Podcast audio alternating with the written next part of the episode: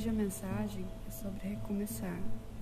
Não importa onde você parou, em que momento da vida você cansou. O que importa é que sempre é possível recomeçar. Recomeçar é dar uma nova, uma nova chance a si mesmo, é renovar as esperanças na vida e o mais importante, acreditar em você de novo. Sofreu muito nesse período? Foi aprendizado. Chorou muito? Foi limpeza da alma.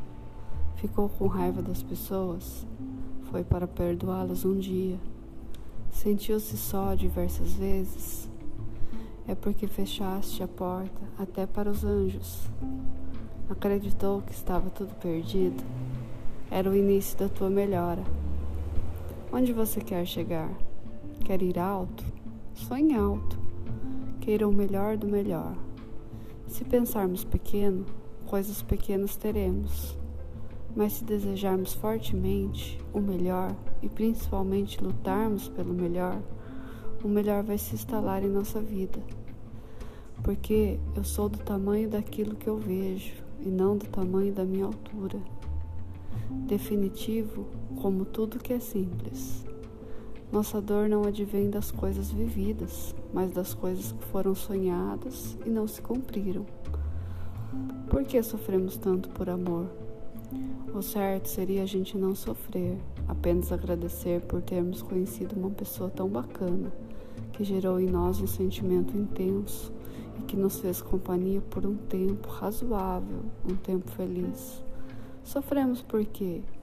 Porque automaticamente esquecemos o que nos foi desfrutado passamos a sofrer pelas nossas projeção, projeções irrealizadas. Por todas as cidades que gostaríamos de ter conhecido ao lado do nosso amor e não conhecemos. Por todos os filhos que gostaríamos de ter tido juntos e não tivemos. Por todos os shows e livros e silêncios que gostaríamos de ter compartilhado e não compartilhamos, por todos os beijos cancelados pela eternidade. Sofremos não porque nosso trabalho é desgastante e paga pouco, mas por todas as horas livres que deixamos de ter para ir ao cinema, para conversar com um amigo, para nadar, para namorar, Sofremos não porque nossa mãe é impaciente conosco, mas porque por todos os momentos em que poderíamos estar confidenciando a ela nossas mais profundas angústias, se ela tivesse interessado em nos compreender. Sofremos não porque o nosso time perdeu, mas pela euforia sufocada. Sofremos não porque envelhecemos, mas porque o futuro está sendo confiscado de nós impedindo assim que mil aventuras nos aconteçam, todas aquelas as quais com que sonhamos e nunca chegamos a experimentar. Como aliviar a dor do que não foi vivido? A resposta é simples como um verso: se iludindo menos e vivendo, e vivendo mais.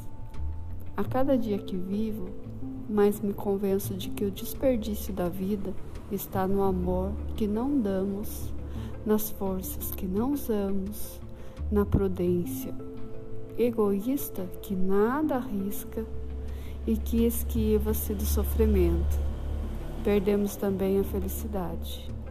A dor é inevitável. O sofrimento, é opcional. Esse texto é de Paulo Roberto Gaeffic.